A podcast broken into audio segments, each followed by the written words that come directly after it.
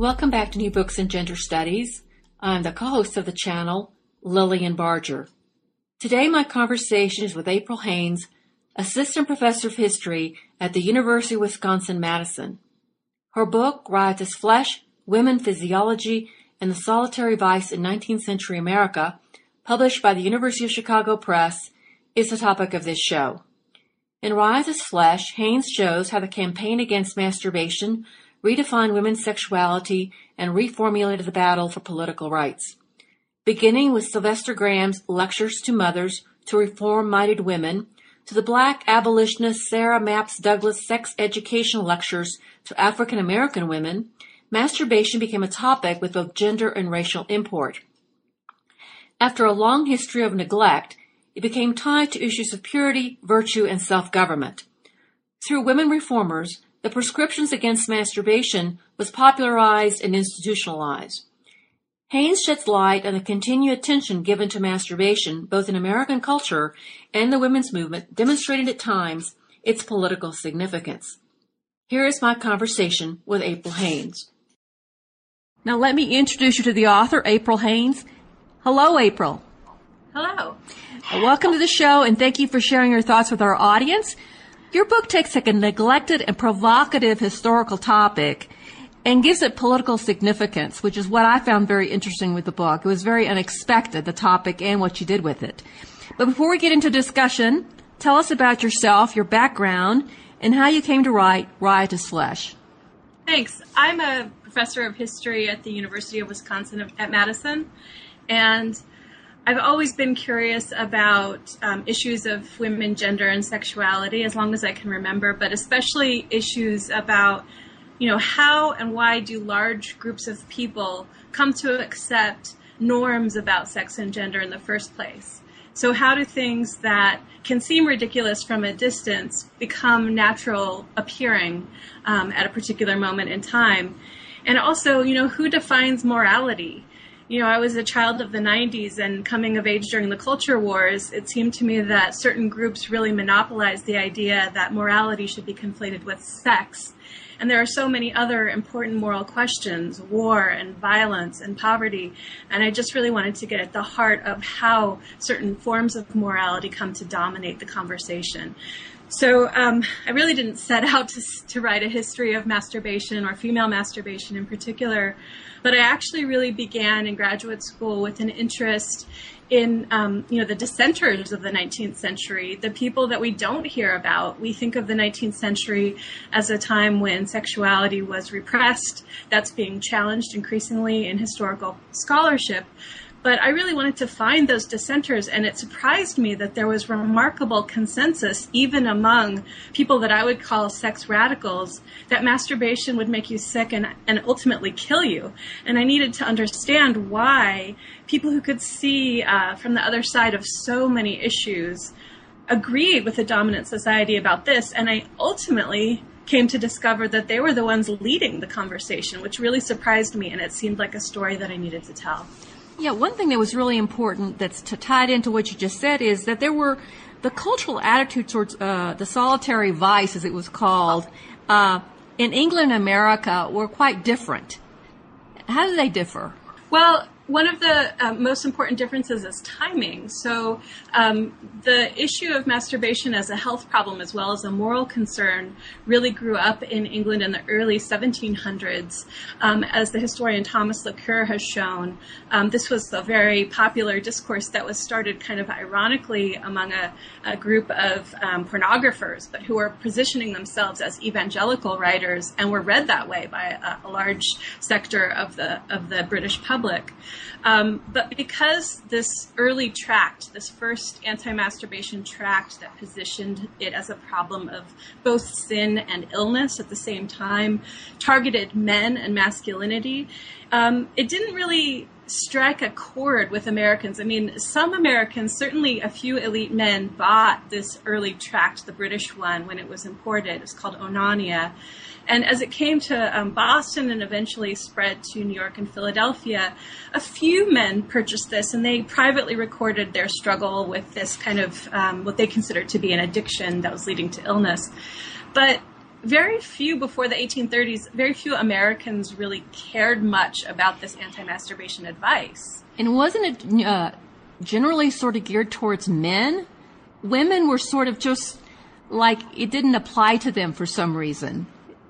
Well, it applied to them only in the sense that they could be used, their stories of female masturbation could be used as a kind of titillation for the, the readers who wanted to, uh, to read Onania for uh, kind of prurient reasons. So it, there, it, was acknowledged that women masturbated, but it wasn't a crisis or a, a, a point of intervention for them. Um, to the same dis- degree that it was for, for men in the 18th century. And only when women really made themselves central to that discussion did it become controversial and really an issue worth interrogating for many Americans. The fact that women were speaking openly not only about sex, but their own sexual desires, um, that white women were leading this conversation initially, um, who were presumed to be by many passionless, was really the contra- controversial opening point.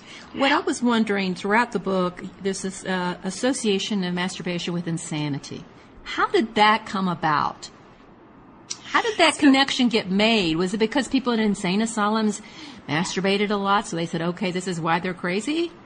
Certainly, that happened in the 19th century. There are definitely cases of um, asylum administrators and physicians kind of confusing um, correlation with causation. So seeing evidence of people masturbating and not understanding that that could be a symptom of a pre-existing illness. But really earlier in the 18th century where it originated was this idea that the the, the brain was influenced by all the fluids in the system and that the nervous fluid, if it was overtaxed, would also overtax um, the nervous system, the, the brain itself. Um, and so that kind of physiological argument um, was developed by French as well as English um, writers, and then it was adopted by the reform physiologists of the 19th century in the United States and made a kind of um, gender neutral and even um, religious kind of argument um, about masturbation. Okay. Well, I want to go through the book. In the first uh, chapter, you talk about, you have several colorful people in your book and one is Sylvester Graham. You start off with him, and who was he? And what kind of reformer was he? And how in the world did he get involved in the solitary vice in women? How did that come about? Sylvester Graham, few people remember him today, but when people do remember him, they think of him as the namesake of the graham cracker. He is known primarily as a dietetic reformer. He was a crusader for vegetarianism. He began his career actually as a crusader for temperance, the moderate and eventually you know abstinence from alcohol. Um, and so he was really uh, quite um, vocal about moderating the appetites and the passions of the body, and he became more and more interested in physiology. He began to talk about um, sex and dress as as other things that could affect the health um, in his public lectures and um, was shut down right away. And only when reformers reached out to him and actually invited him to become not a temperance or anti alcohol lecturer, but a physiology lecturer, did he begin to really explore the issue of sexuality. And um, he had lectured to women and men together. He had lectured on diet and non-sexual topics to them um, together um, without many problems. But when he lectured to women without their husbands, husbands present, um, it caused riots. And this is one of the sort of more um, surprising discoveries that I made along um, the, the path of writing this book. That people were so uncomfortable with the idea of women even hearing about masturbation, particularly from this male physiology lecturers, um, that men and boys, as they were routinely described in accounts, rioted in the streets every time women went to one of these uh, physiology lectures. So his his uh, his lectures were to women what was he saying to women about their sexuality? And I think this was really interesting.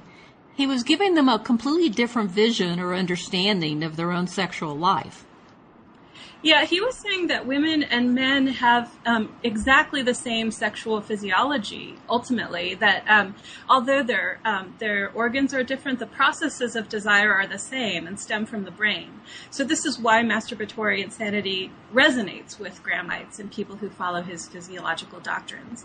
Um, he was really uh, as an evangelical Protestant Christian, he really believed that everyone had a soul that was capable of sin, and he extended that uh, that interpretation of Scripture to the body and to physiology. Everyone was capable of desire, and by the same token, everyone was capable of restraining their desire.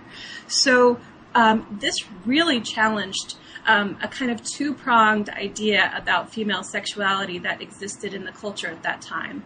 On one hand, most people thought of female sexuality as inherently more. Um, more restrained or more, or less passionate, that they needed to be awakened to their sexual desires if they had them at all, um, and that men were the people who could do that. On the other hand, they were considered to be um, so easily awakened by seducers and by men um, that they could slip easily from seduction into prostitution. So there's a real um, polarity between asexuality and hypersexuality in early 19th century um, cultures' approach toward women.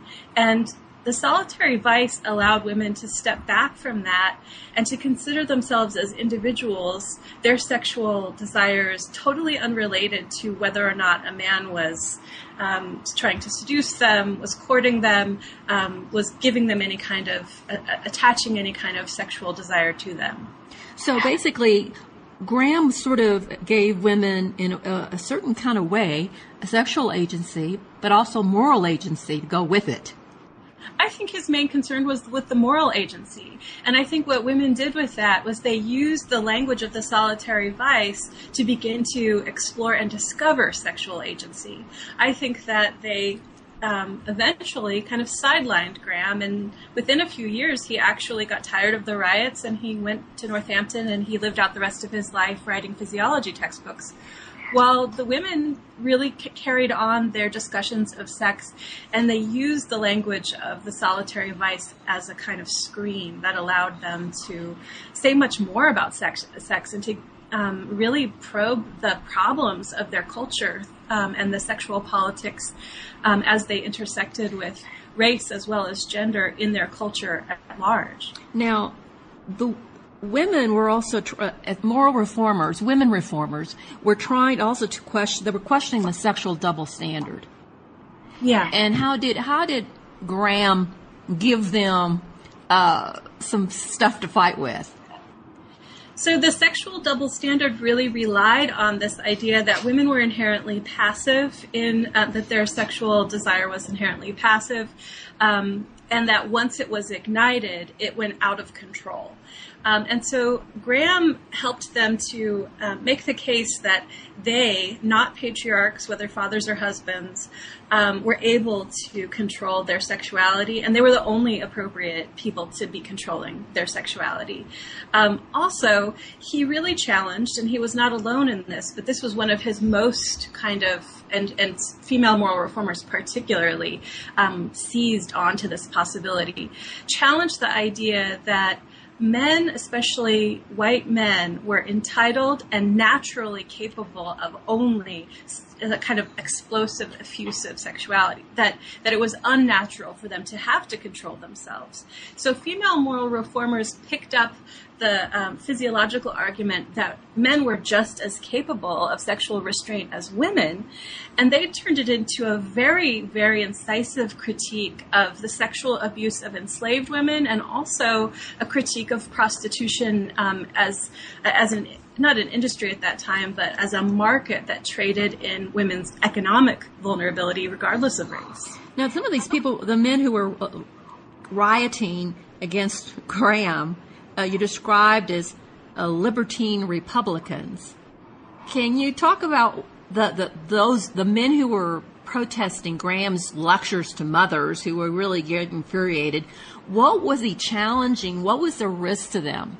What was at risk for them?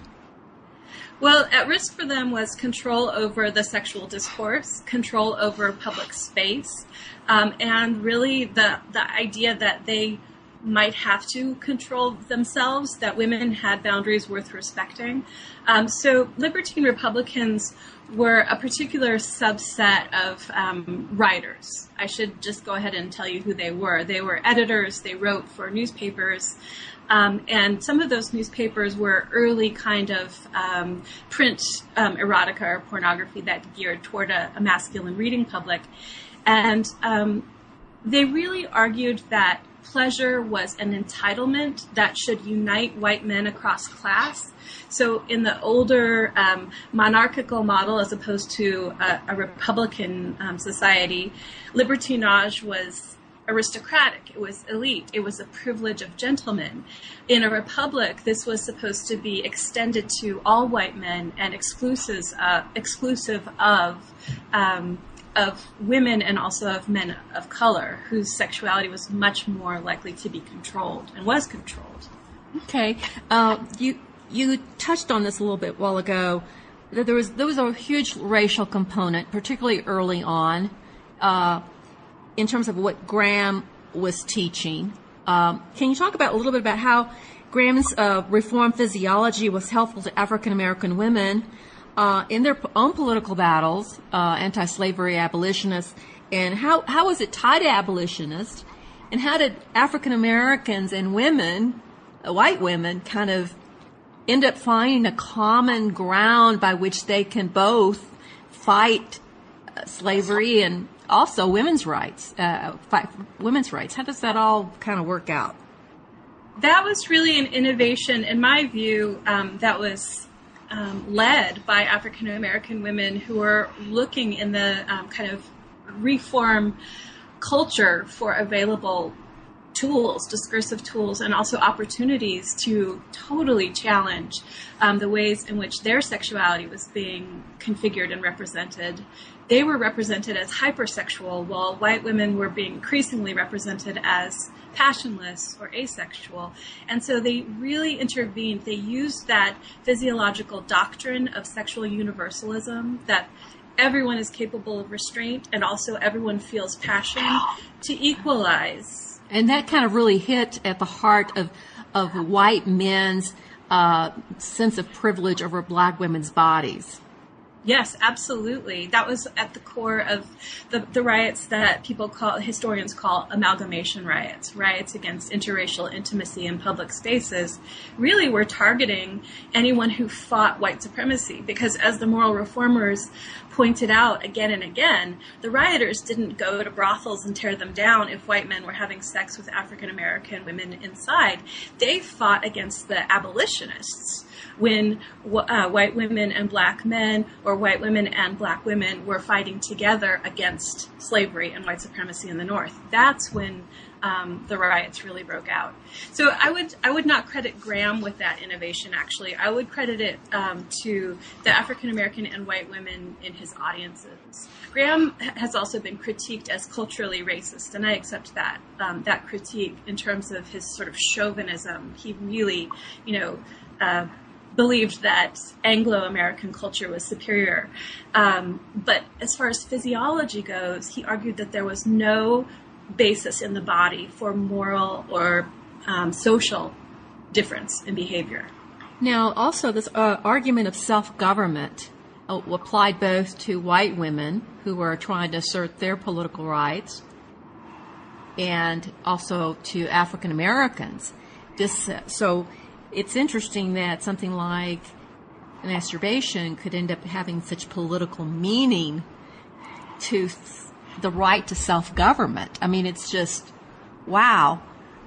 That's really what it was all about, you know, and that's that's the reason why such a seemingly trivial behavior became important in the minds of some very radical reformers, actually, because the republic was totally constructed around virtue and citizenship was all about governing oneself and one's baser instinct um, in order to uh, participate in a wider society um, and to really look after the public good. If you could lay claim to that to that virtue, if you could show that you had that virtue, citizenship was in with, within your grasp. And also, there was a there was a difference, and you talk about the difference between purity and virtue.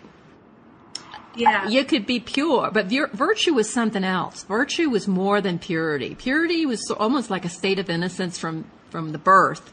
Virtue was something that you had to ex- extra exercise moral restraint and power, so you had to assert yourself to be virtuous. Yeah, and I really think that moral reformers and black abolitionist women were on the cutting edge of making that distinction.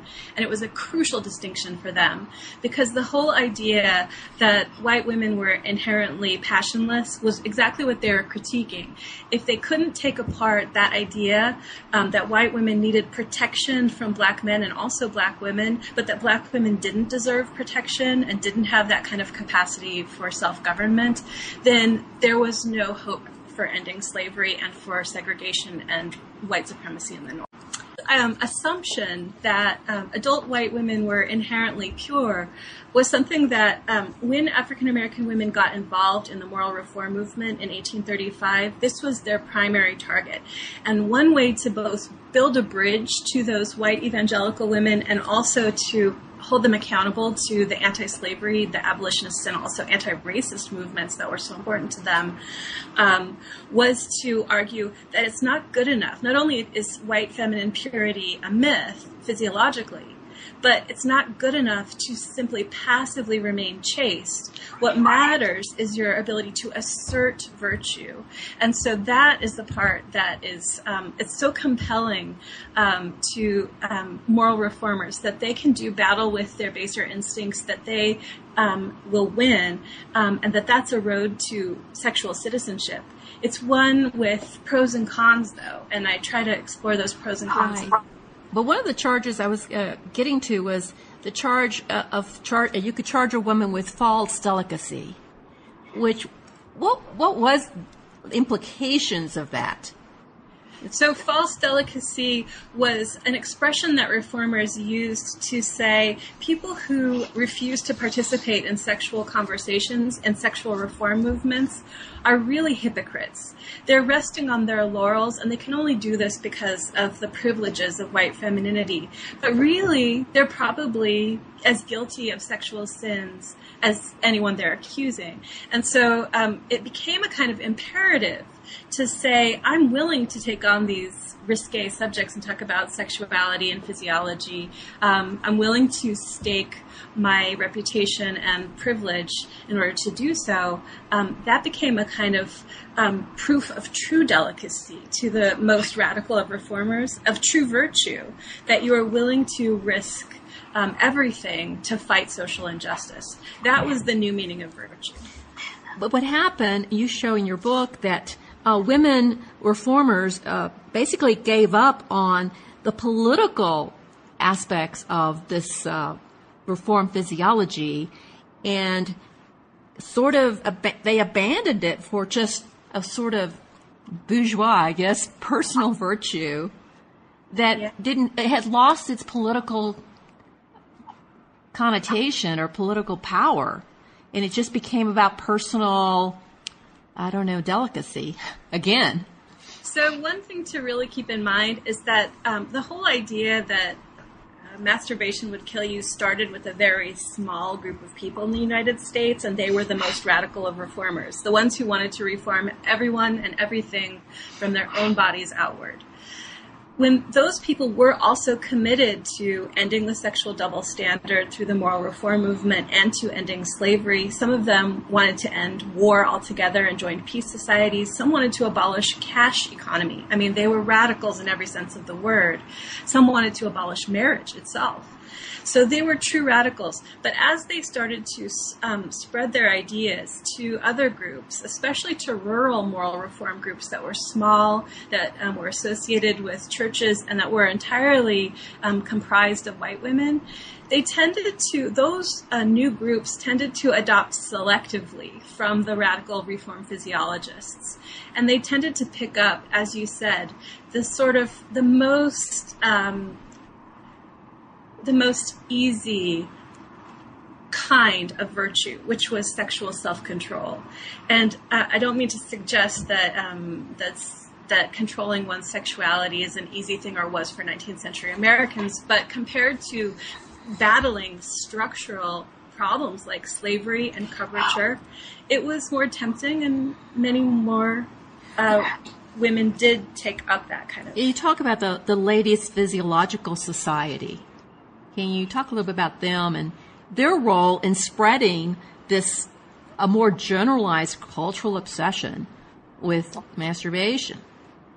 So, um, the Ladies Physiological Society of Boston actually began when a group of women who were sick of being rioted every time they tried to go to one of Graham's lectures decided to form their own group. Um, there was a, a, male physiological society that they were they have been considered auxiliary to, but they didn't see themselves this way, and they actually um, developed a whole different kind of meeting culture where they really focused on um, their own testimonials, where they gave stories about their um, their their path from sexual sin and disease to sexual self-control and health and salvation. And they told these stories to each other as proof that they were on the right path and also as a kind of group um, support for this um, you know difficult you know difficult process of self-control. So I compare them in the book to, in some ways, actually to consciousness-raising groups of the 1970s, because when women were talking in the 1830s and 40s in these small physiological societies about their health and about their bodies and their sexuality, it opened the door to much more capacious, capacious discussions of um, politics and sexuality. And so they started to really think about how to connect the dots to their social position and how they wanted to change it. Um, but at the same time, some of them, especially those who had no interest in affiliated movements, got totally absorbed in their own um, kind of health seeking and their own salvation and their very individualized sexuality. And that ended up actually abandoning black, uh, the African American women who were using these arguments for their uh, for abolition and for their yeah. For their rights. Uh, and they abandoned the women. It seems like to me that's what it looked like to me that they went off on their own, sort of. Oh, I just want to be virtuous that's kind of the story that ends, I end up telling. Yeah, unfortunately, in 1839 and 1840, when the um, abolitionist movement fractured, female moral reformers got really scared that they might not have a national movement if they if they remained affiliated with the anti-slavery movement, and they withdrew from it. And one of the ways in which they withdrew from it was by asserting theirs as a movement of purity. So they completely retreated from the critique of purity and from the assertion that virtue um, and sexual activism mattered more. And you show that is with uh, Grimke, Sarah Grimke. Yeah. Which I was paying to see. I know you're not alone. I was pained to discover it. Uh, Sarah Grimke was a, uh, you know, she was really quite brilliant at um, adapting and explaining this doctrine of virtue as active and women as morally accountable on sexual and political fronts. And it was very important the work that she did. And I should say that she got those ideas um, many of them from her dear friend Sarah Mapps Douglas, an African American um, abolitionist. Um, and they, they came to that in discussion over years, but over time, um, Sarah Grimke um, changed her position so that by the 1870s, surprisingly to me and I think to a lot of readers, she was actually arguing just as libertine Republicans had in the 1830s that when a woman falls, she falls harder because falls from grace, that is. When she becomes tainted by sin, there's sort of no redemption for her. Exactly the opposite of what black abolitionist women had kind of um, urged her and, and what she had herself argued. Right, and it's almost that you can kind of understand it at the time because women's the consequences for women to have illicit sex was greater. You know, the risk of pregnancy and social.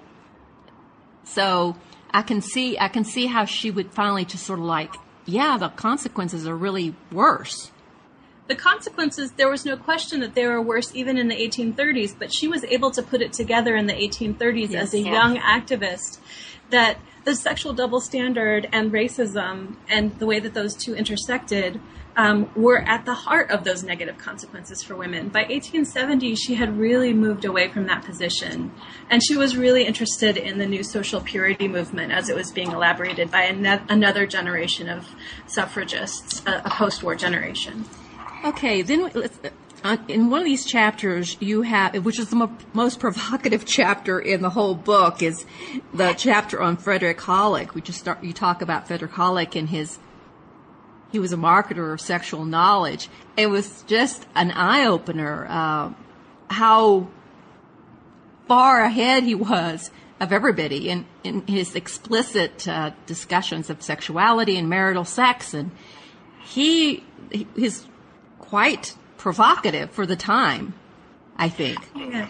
So well, talk about him. His what was his position on the solitary vice for one, and how did he how did he end up making it into? It really became sort of a, a profit making thing. Like like all uh, basically Americans by the 1840s. He was now coming out against the solitary vice. But one thing that he had learned, and I, I sort of treat him as a bookend with Sylvester Graham at the beginning and him at, um, at the end as um, kind of male icons that women rallied around for their own purposes. And so one thing that he learned from those women was that the solitary vice, if you said that your physiology and anatomy lecturer was going to teach people not to masturbate because it could kill you, well, you could say a lot of other things in that lecture, and it was considered still to be decent, right? And anyone who said that you were an indecent lecturer or an obscene lecturer, he was targeted um, by obscenity charges, um, was guilty themselves of false delicacy. And they were probably secret masturbators. So you had this kind of foolproof, um, you know, way of accounting for your position. Uh, so Frederick Hollick's ideas about sexuality were um, kind of a mirror image to Graham's in every way except for masturbation. So he, where Graham believed in restraint, sexual, um, Hollick was a sexual enthusiast. Um, where Graham believed that even married people should be moderate in their sexual um, expression towards one another, Hollick believed that um, married women were entitled to all the same pleasure that um, that their husbands were. That um, that consent was critical even within marriage, and Graham would have agreed with that. Um, but basically, he talked all about um, female sexual response, about orgasm, about multiple orgasm. He located the clitoris as the um, the center of women's sexuality. And for all of this, many of the women who had gotten tired of the moral reform position on um, sexual self discipline, but were still concerned with matters of sexual autonomy, gravitated toward lectures, public lectures like his. And this was kind of an eye opener. He was a lecturer in Philadelphia in 1846, um, and he lectured to women and men together and then women separately, um, very much like Graham. And instead of being rioted because he had this kind of exuberant um, sexual, you know, doctrine, um, he was prosecuted for obscenity. Um, the Libertine Republicans were members of his audience, and little did they know they were sitting right next to moral reformers. And little did the moral reformers know that they were sitting right next to these Libertine Republicans. And the same goes for abolitionists. Um, pro-slavery defenders were in that uh, the same audience, listening to the same information as white abolitionist women, and even a few African American abolitionists. So it's kind of surprising. There was um, this kind of cultural um, agreement that the solitary vice had to go but that there was a larger conversation about sexuality to be had. And everyone sort of thought, because they were using the same phrases like solitary vice and false delicacy and the laws of life, that they were all on the same page politically and really they disagreed pretty significantly. Now he was he reasserted he asserted the primacy of marital sex, and you uh, you argue that this was contributing to the invention of heterosexuality. I do, yeah. Uh, so I so one thing to know about Hollick is that he actually um, only focused on married people's sexuality in order to get himself out of the scrape with obscenity libel. Um, he was one of the first cases of obscene libel, and he was trying to save himself um, from the courts. But he actually was um, sort of his own inclination was to argue that sex should be free before marriage, and, and, in fact, that marriage should not control or contain sexuality. And at one point in his life, he had been a, one of the radical uh, freethinkers who questioned the institution of marriage altogether, though he himself married. So um, for him, it's not just about marriage. For him, it is about this kind of natural sexual attraction between two polar binary genders that he sets up as complete opposites and magnetically attracted. A lot of the language that is used in contemporary, you know, heterosexual courtship, being attracted to someone or being drawn to someone like a magnet. Um, this is really a child of the 1840s, um, and he really kind of um, used that language to justify look, you're not masturbating, so it's not deviant. What you're doing with your um, partner is natural, it's positive, and it's good for society because it prevents mental illness. It prevents people from masturbating and getting sick. Um, and so, women who consumed this advice and who really wanted um, to promote him and protect him from obscenity charges were very attached to their own idea of um, sexual entitlement. That not it wasn't just for libertine Republicans. Moral reformers had um, broken the link of the sexual double standard as far as negative sexual rights, the right to say no, but positive sexual rights. So um, married white women who had sexual desires, they wanted to make sure everyone understood were not abnormal, but were physiologically speaking natural and were politically righteous. Okay, now, so Hollick's Crusade was also was you've mentioned it a little bit. Uh, it was part of the marriage reform movement. Uh, what what what was the marriage reform movement? You talk a little bit about Fanny Wright in there, in your book.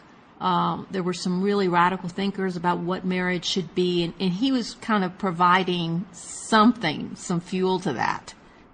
Yeah, he started out on, on the side of people like Fanny Wright, who considered marriage um, a form actually of slavery that gave the husband ownership over the wife's body and was really problematic and and was really you know, he had to go. But he, over time, moderated as he met um, more and more kind of middle class women with evangelical um, beliefs, and he, they became the kind of heart of his audience um, and his defenders.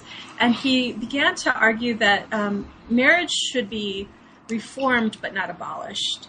And um, he was not alone in this. This was totally not original to him. But feminists, um, those who were advocating for women's rights um, before Seneca Falls, including um, people like Margaret Fuller and others, Elizabeth Oakes Smith, um, all sorts of women's rights advocates, um, were really critiquing the marriage relation, and they were really concerned in concerned with before even the vote they were concerned with women's ability, married women's ability to own property and control property so that if they needed to get out of a relationship, they would be able to support themselves so that they would not be utterly dependent on their husbands, um, the ability to challenge domestic violence. And for Hollick, um, the ability, you know, his audience, the women who comprised his audiences, the ability to say yes and no to marital sex was crucial to um, really um, understanding themselves as as individuals and having rights in a society. So this had this all had this is all wrapped up. Every part of your book is all wrapped up with the political position of women and how they're going to advocate for themselves politically. They have to establish first self government. They've got to be able to establish some sort of rights within marriage and within their own sexuality before they can begin to assert, hey, now we can have political these political rights like men because we're as virtuous as men and we have self-government and we we have the same it's really interesting. And, and education. So they were advocating for their medical education, for their freedom of speech, for their ability to congregate in public spaces, you know, First Amendment rights. And they were calling themselves ladies and citizens.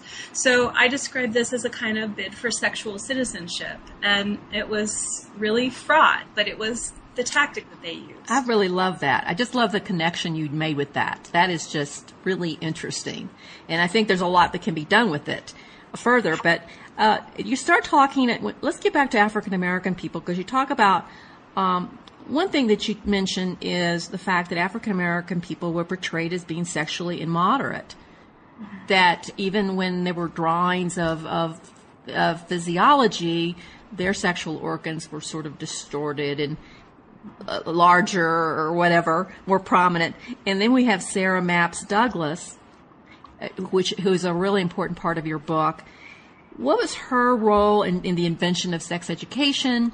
What was she doing with African American women? What was her uh, connection to the reformers?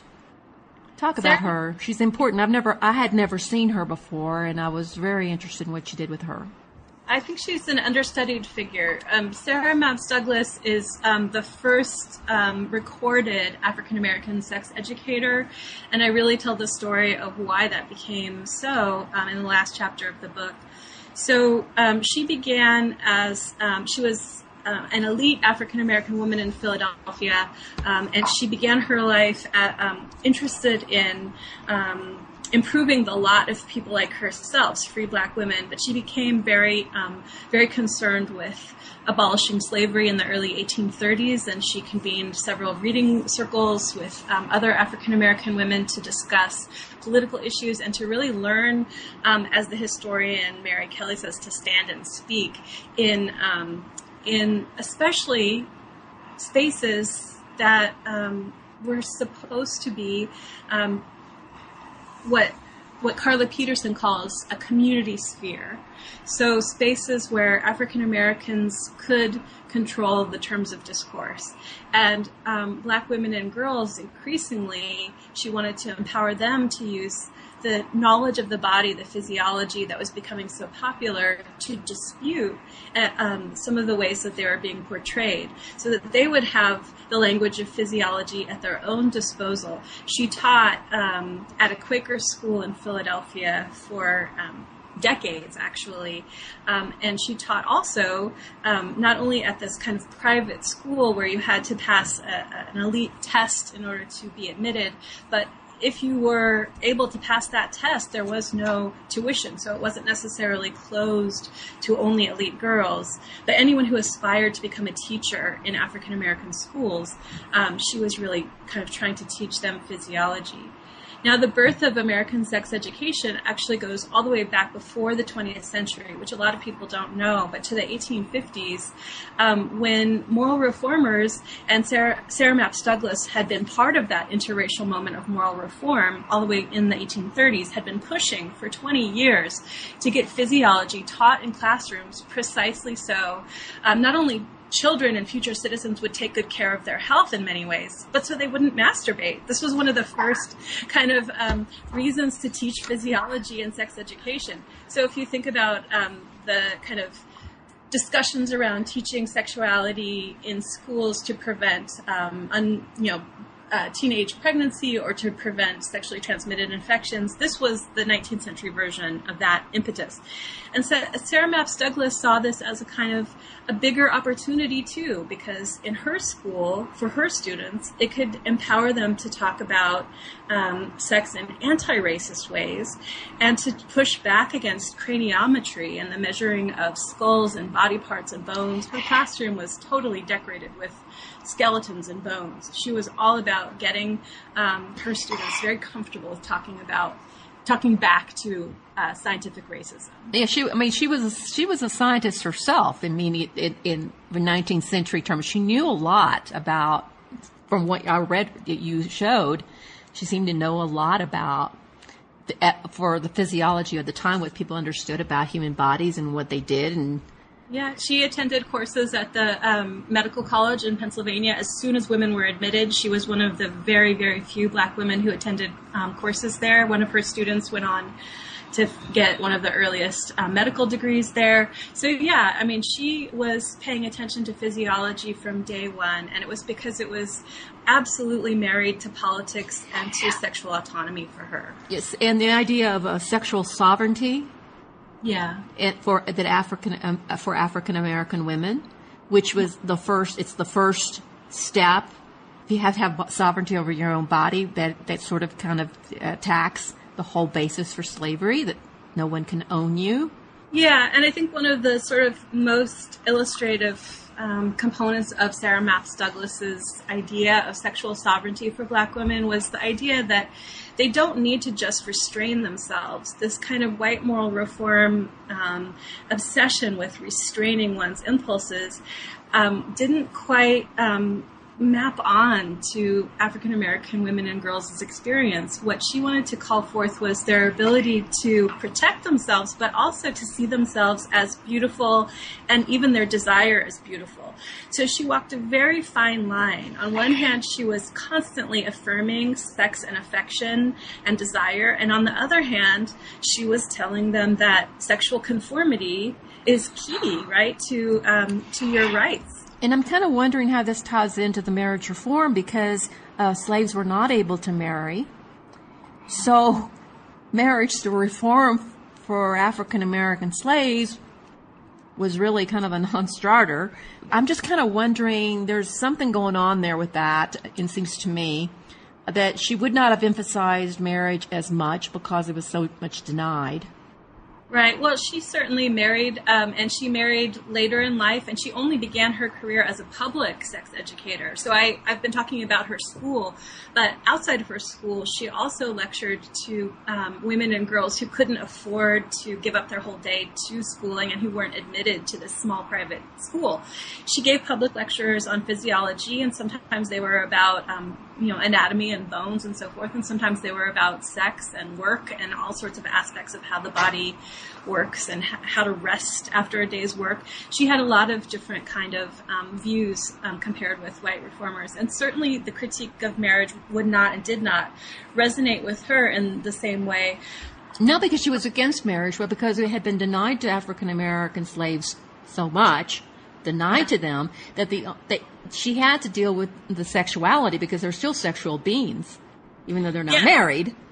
Yes, uh, I mean, so she she was interested in um, women having a kind of range of possibilities.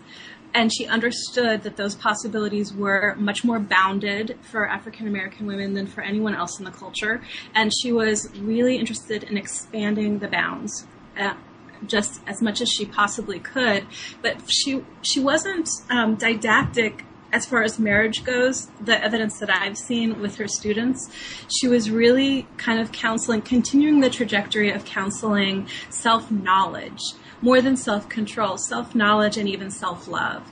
Um, and that self control figured into it but it didn't kind of take over the discourse um, as it did for some. And so it wasn't. It wasn't. It wasn't necessarily in the context. She didn't preach against marriage, but it wasn't within the context of, of marriage like Hollick was talking about sexuality so much more within the context of marriage. Right. Okay. So uh, now I see what you're saying. Yeah. No, she she didn't um, emphasize marriage quite so much. Um, she was dealing with um, free women of color in the North, so she wasn't. I mean, she was aware, of course, of the um, serious problems um, that emerged from being denied marriage for enslaved people. Um, and she regularly interacted with formerly enslaved people because she was part of uh, the movement to protect them from re-enslavement. No, she didn't limit her conversations about sex to marriage. And partly she was working towards citizenship from a different angle than the women who were the white women who were in Hollick's audiences. But she did um, she did know of Hollick. She actually named one of her um, sex lectures "The Origin of Life," which was the very same name of the book that Hollick had published and which was prosecuted for obscenity. So it was kind of like a Philadelphia buzzword. If you were talking about the origin of life, you were certainly talking about sex. And she named one of her her lectures this to indicate I'm going to talk about sex from a popular scientific perspective, but I'm also going to tell you my own position. I won't be parroting what this other lecturer has said. Now, in, in your in your last part of your book, you you connect. Uh, well, you've done it all throughout the book. You're connecting women's erotic rights to women's political rights, and and then you you bring a little thing in there that I just was fascinating was the women's liberation movement in the 1970s, and you kind of show how this emphasis on masturbation. Masturbation is continues to be a politically you know, laden term or idea or practice that has so much political meaning, and you kind of even sort of question how far will that go? You know, how far can you just do that and think you're making a political statement? Can you talk about that? Because I thought it was just really an interesting little twist there.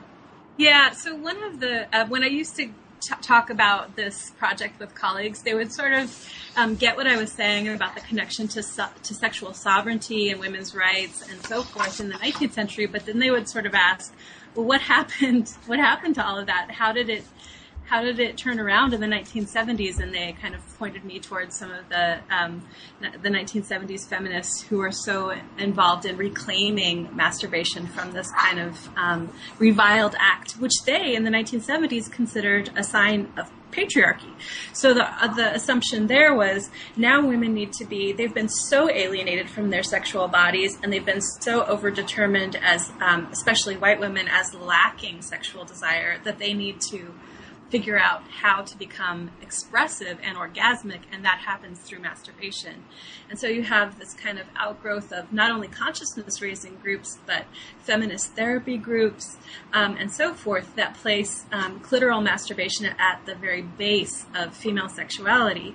And I'm not really challenging that project so much as what really concerns me is that we should I think the big lesson here is we should never allow the the urgent need to change the sexual culture of our own moment as that is felt by so many feminists and members of LGBT communities to eclipse the ways in which the dominant sexuality intersects with and sustains more structural hierarchies of race and gender and class and nation.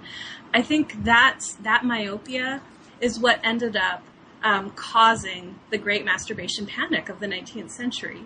Um, that myopia can be very dangerous because it can generate new norms that are completely unintended but have terrible consequences, such as clitoridectomy and, uh, you know, incarceration in insane asylums. Terrible consequences, which the anti-masturbation discourse did ultimately have.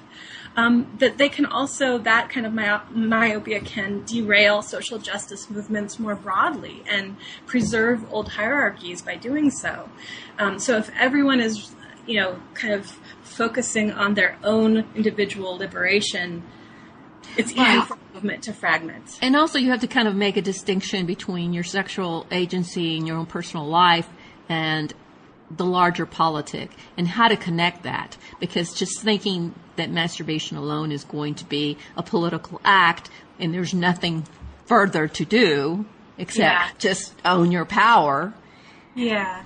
There's got to be more. There's something very tempting, I think, in popular culture um, that's kind of leading us to believe that sexual liberation is the ultimate freedom, and I, I'm cautious. I'm cautious about that. I'm I'm concerned about that.